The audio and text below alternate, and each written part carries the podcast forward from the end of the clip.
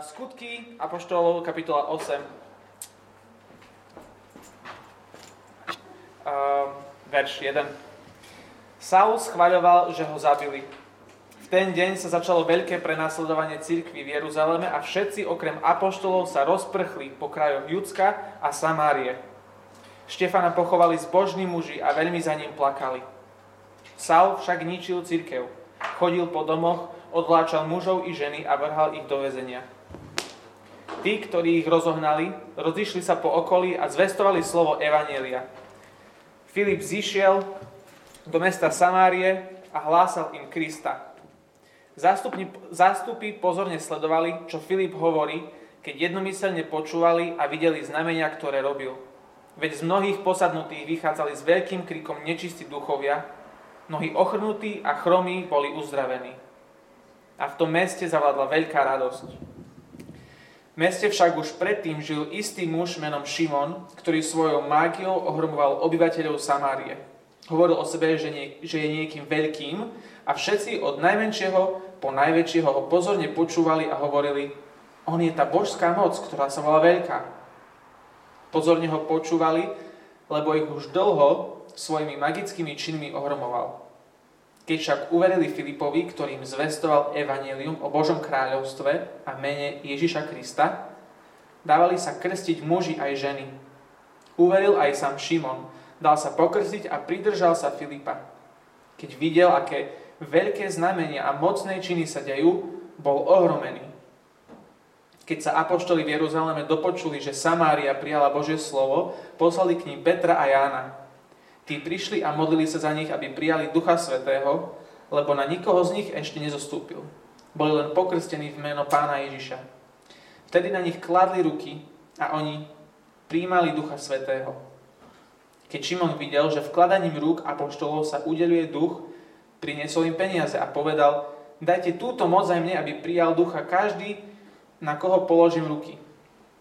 Peter mu však povedal, nech zhynie tvoje striebro s tebou, pretože si naza, naz, že, že si sa nazdával, že Boží dar sa dá získať za peniaze. Nemáš nejaký podiel ani účasť na tomto všetkom, lebo tvoje srdce nie je pred Bohom úprimné. Rob teda pokánie za túto svoju zlobu a pros pána a za ti bude odpustené, čo si zamýšľal.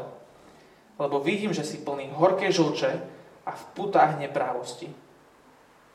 Šimon mu odpovedal, Proste pána za mňa, aby, sa nes, aby ma nestihlo nič z toho, čo ste povedali. Keď vydali svedectvo a oznámili pánovo slovo, pri návrate do Jeruzalema zvestovali evanelium v mnohých dedinách Samárie.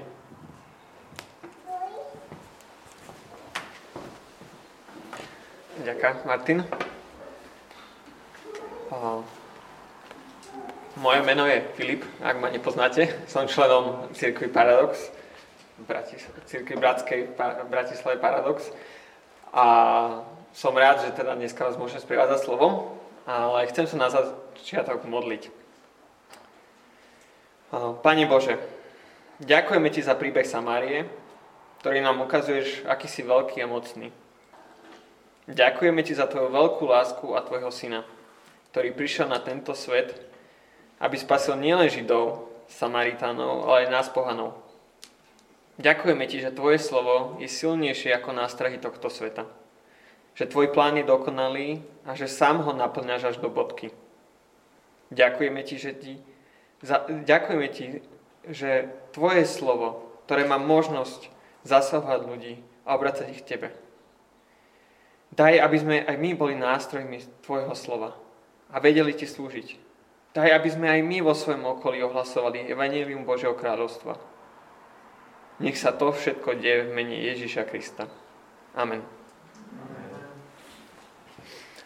Na úvod chcem, aby ste si predstavili nejakú skupinu ľudí, na ktorej vám veľmi záleží, ale ešte nepoznajú Boha a nenasledujú ho. Možno je to váš partner, možno vaše deti, vaši rodičia, rodina, blízki kamaráti, kolegovia, susedov. Modlite sa za nich Snažíte sa hľadať správne chvíle, ako im prináša Božie slovo? Možno máte aj nekonečné konverzácie o viere, ale tá práva zmena stále neprichádza. A zrazu príde ten moment a oni uveria, že Ježiš zomrel aj za nich a že ho chcú úprimne nasledovať. Konečne sú vypočuté naše modlitby. Ako by ste sa cítili? Mali by ste radosť? No ja by som mal z toho veľkú radosť. Verím, že aj vy. A presne takúto radosť môžeme mať aj z toho, že Samária, o ktorej čítame v našom texte, prijala Božie slovo. Veľká radosť, lebo aj Samária, ktorú každý odpisoval a bral ako nehodnú záchrany, vďaka Filipovi prijíma Božie slovo a uverí v Krista. Radosť toho, že aj odvrhnutá Samária je v Božích očiach dôležitá. Samária, taká bezvýznamná, je podstatnou súčasťou veľkého Božieho plánu záchrany. Aj my sa môžeme niekedy cítiť ako Samária. Aj my sa môžeme cítiť ako zabudnutí, nehodní. Ale tento text nás môže uistiť, že aj k nám prichádza Boh. Aj nás chce zachrániť. A preto sa radujme, lebo Samária prijala Božie slovo ktoré napreduje ďalej a dostane sa až na okraj zeme. A nezastojí to ani pre nasledovanie cirkvy, ale naopak nakopne ohlasovanie Božieho kráľovstva aj mimo Jeruzalema. Boží plán je oveľa mocnejší ako čokoľvek iné. Na začiatok sa môžeme pozrieť, prečo práve Samaria. Odpoveď nachádzame na začiatku skutkov, kapitole 1, verš 8, kde Ježiš vyhlasuje – Môžete si nalistovať. Ale je to len krátky verš. Teraz však na vás zostúpi Svetý Duch. Vy dostanete jeho moc a budete mi svetkami v Jeruzaleme, v celom Judsku i Samárii, až po okraj zeme. Samária je dôležitá, lebo o nej hovorí aj Ježiš, keď predpovedá, kde budú jeho učeníci svetkami. Boh si používa práve prenasledovanie o ktorom čítame v našom texte vo verše 1, aby mohol naplniť toto zaslúbenie. Čítam. Saul schváľoval, že ho zabili. V ten deň sa začalo veľké prenasledovanie cirkvi v Jeruzaleme a všetci okrem apoštolov sa rozprchli po krajoch Judská a Samárie. Vďaka tomuto prenasledovaniu sa Filip rozprchne z Jeruzalema a dostáva sa práve do Samárie. Nebol to jeho plán, ktorý mal dopredu pripravený a dobre premyslený. Bol to Boží plán, ktorý sa naplňa aj napriek nepriaznivým okolnostiam. Ďalším dôvodom, prečo sa dozvedáme o Samárii, je aj to, že Lukáš ukazuje na Boží cieľ. Tým je, cieľom je zjednocovať. Zjednotiť nielen všetkých ľudí v Jeruzaleme, ale aj na miestach, ktoré sú na okraji. Na miestach, kde nikto nečakal, že slovo bude hlasané. Tam patrí aj Samaria. Stratená časť pôvodného veľkého židovského kráľovstva. Samaria pôvodne bola severným kráľovstvom izraelského národa, ktoré asi v 8. storočí pred Kristom bolo obsadené Asýriou. Pôvodné obyvateľstvo sa zmiešalo s pohanmi a prebrali aj ich modloslužobníctvo. Navyše Samaritani akceptovali len Možišové knihy. Zvyšok Biblie bol pre nich neakceptovateľný. Samária bola oddelená od Judska nielen geograficky, rasovo, ale i nábožensky. Filip prichádza do kompletne odsudzenej krajiny, ktorá spájala s Jeruzalémom len história. Avšak keď slovo prichádza do tejto oblasti, tak nie len, že nie je odmietnuté, ale naopak je prijaté s veľkou radosťou. Filipová cesta do Samárie do tejto odpísanej krajiny len potvrdzuje revolučnosť Ježišovho učenia. Božie slovo zasahuje tých, ktorí sú v očiach Židov, tých čias, ale aj v našich očiach, nehodný, bezvýznamný alebo slabý. Ale ako vlastne uverila tá Samaria? Na to je jednoduchá odpoveď. Cez vest o Kristovi. Čítam verš 5. Filip zišiel do Samárie, do mesta Samárie a hlásal im Krista. Alebo vo verši 12.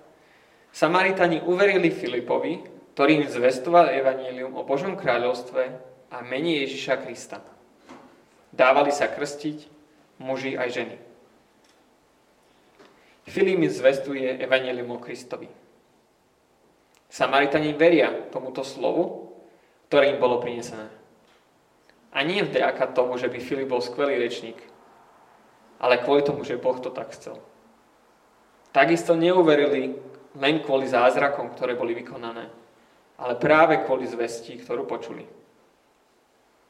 Takisto treba myslieť na to, že Filip bol len obyčajným nasledovníkom Krista.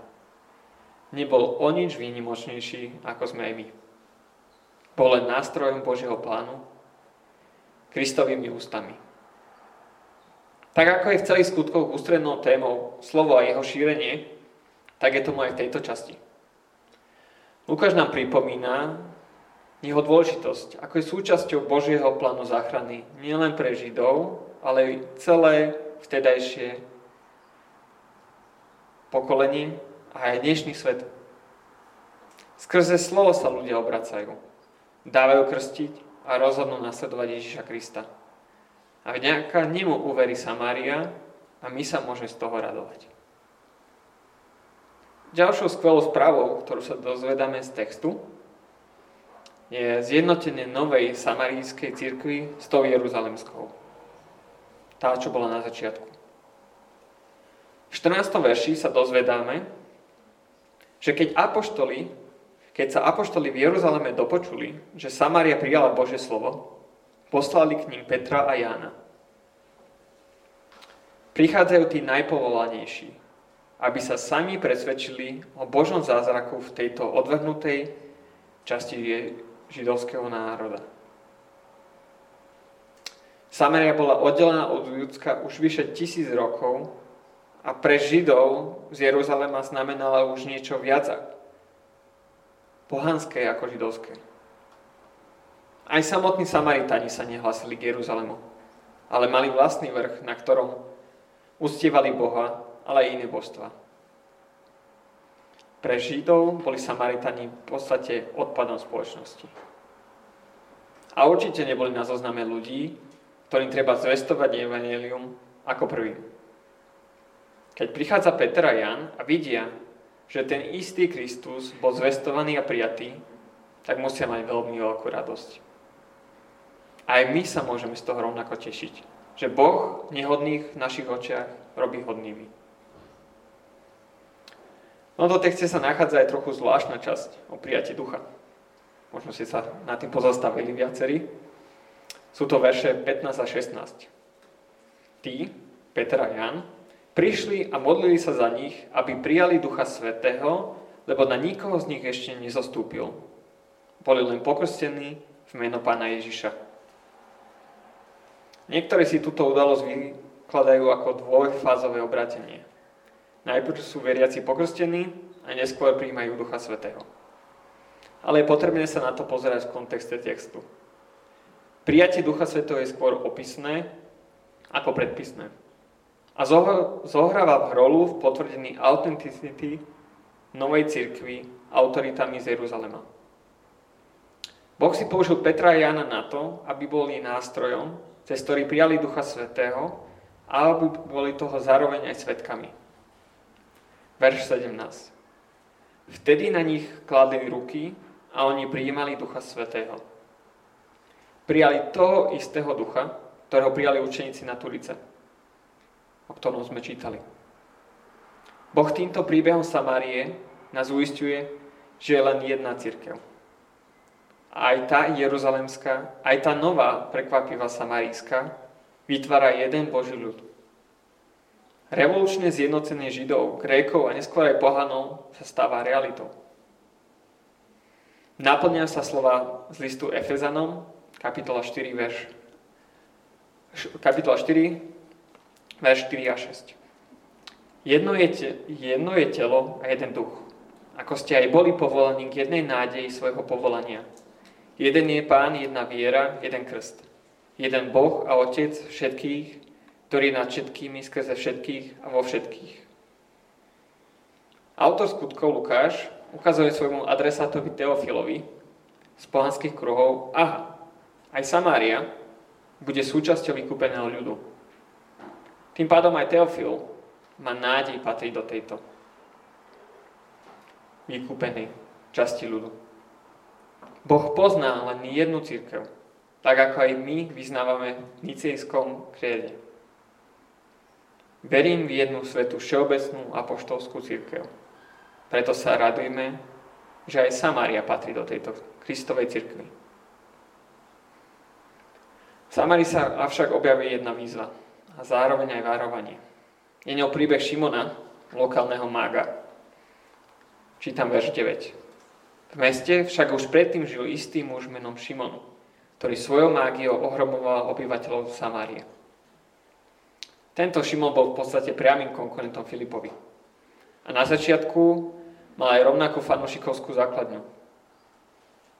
Ale aj v tomto prípade slove Božie výťazí. Získava si srdcia Samaritanov, aj nakoniec Šimonove, aspoň to si na začiatku myslíme.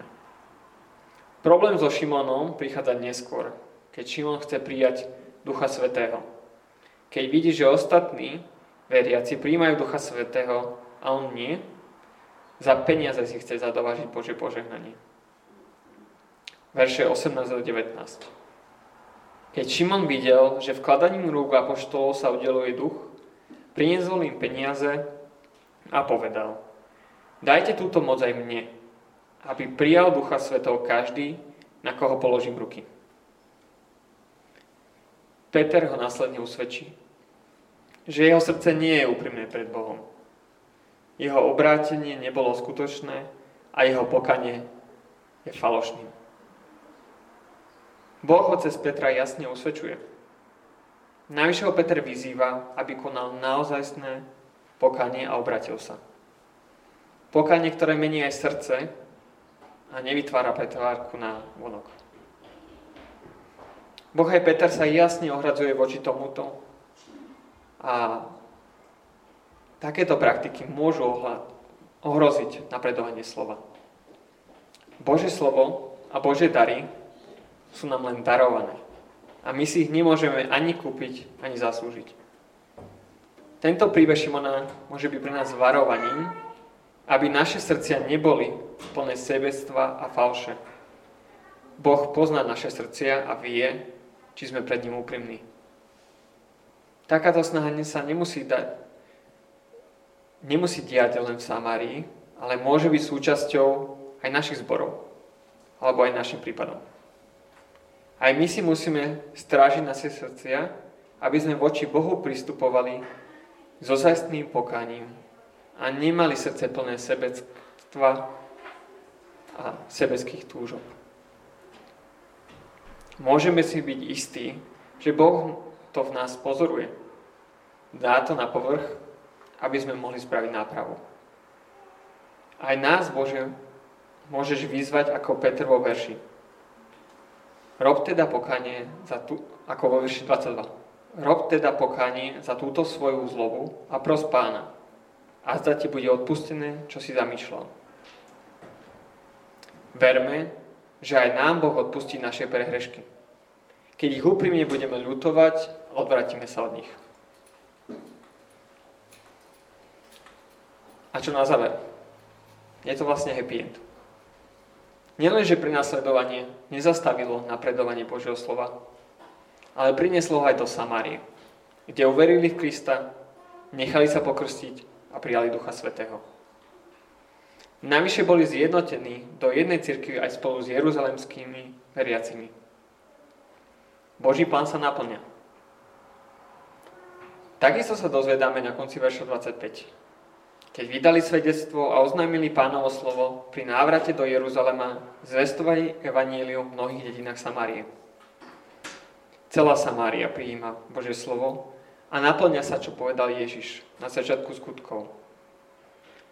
Teraz však na vás zostupí Svetý Duch, vy dostanete jeho moc a budete mi svetkami v Jeruzaleme, v celom Judsku i Samárii, až po kraj zeme. Bože sluby nejdu do vetra ale sa aj reálne naplňajú. Na učeníkov, aj na tých nových zostupuje Duch Svety. Slovo je ohlasované nielen v Jeruzaleme, ale aj v Samárii. A neskôr sa dozvedáme v skutkoch, že sa dostáva až po okraj vtedajšej zeme. A nie nejakými skvelými plánmi, ktoré sú do bodky naplnené učeníkmi. Učeníci v Jeruzaleme ani nevedeli, že slovo putuje do Samárie. A je tam ohlasované medzi ľuďmi. Sám Boh to zariadil tak, aby sa naplňal jeho plán. Použije si na to veci, ktoré na prvý pohľad nevyzerajú ružovo. Ale pre Boha je nič nemožné. Prenasledovanie církvy obráti na ohlasovanie slova novým kútom vtedajšieho sveta. A nie len to, ale neskôr úhlavného nepriateľa Saula otočí o 180 stupňov a spraví z neho učiteľa národov. Radujme sa, že Samária prijala Božie slovo a stáva sa súčasťou jedného Božieho ľudu. Tento príbeh môže byť pozbudením aj pre nás, že nech nás budú čakať akékoľvek prekážky, Božie slovo sa musí a bude hlásať ďalej. Bude napredovať ďalej, nie kvôli našim schopnostiam, nie vďaka super službe nášho zboru, ale hlavne a jedine vďaka Božiemu plánu, ktorý zveril vtedy apoštolom aj nám skrze Ježiša. A tento plán bol rovnaký pred 2000 rokmi, ako aj teraz aby každý kút zeme počul, že Ježiš je Boží syn, ktorý za nás zomrel a vstal z mŕtvych, aby všetci, čo v Neho uveria, mali život väčší. Čítam z Jána kapitola 3, verše 16 a 17. Veď Boh tak miloval svet, že dal svojho jednorodeného syna, aby nik, kto v Neho verí, nezahynul, ale mal väčší život. Lebo Boh neposlal syna na svet, aby svet odsúdil, ale aby ho spasil. Možno nie sme prenasledujení ako bol Štefan, o ktorom sme čítali minulý týždeň. Možno nám nehrozí smrť za to, že hovoríme o Ježišovi a jeho väčšnom kráľovstve. O to viac je to pre nás výzvou, aby sme hlásali Božie slovo vo svojom okolí. Možno naši nástrahy vyzerajú inak. Možno sa viac bojíme o svoje istoty alebo reputáciu. Ale verme, že v tomto všetko nás môže Boh nájsť a priniesť nás cesto. Lebo ako vtedy, tak aj dnes, slovo musí putovať až po okraj zeme, alebo aspoň okraj Bratislavy, alebo našej ulice. A radujme sa z toho, keď to slovo je prijaté a noví ľudia pribúdajú do našej jednej veľkej Kristovej cirkvi.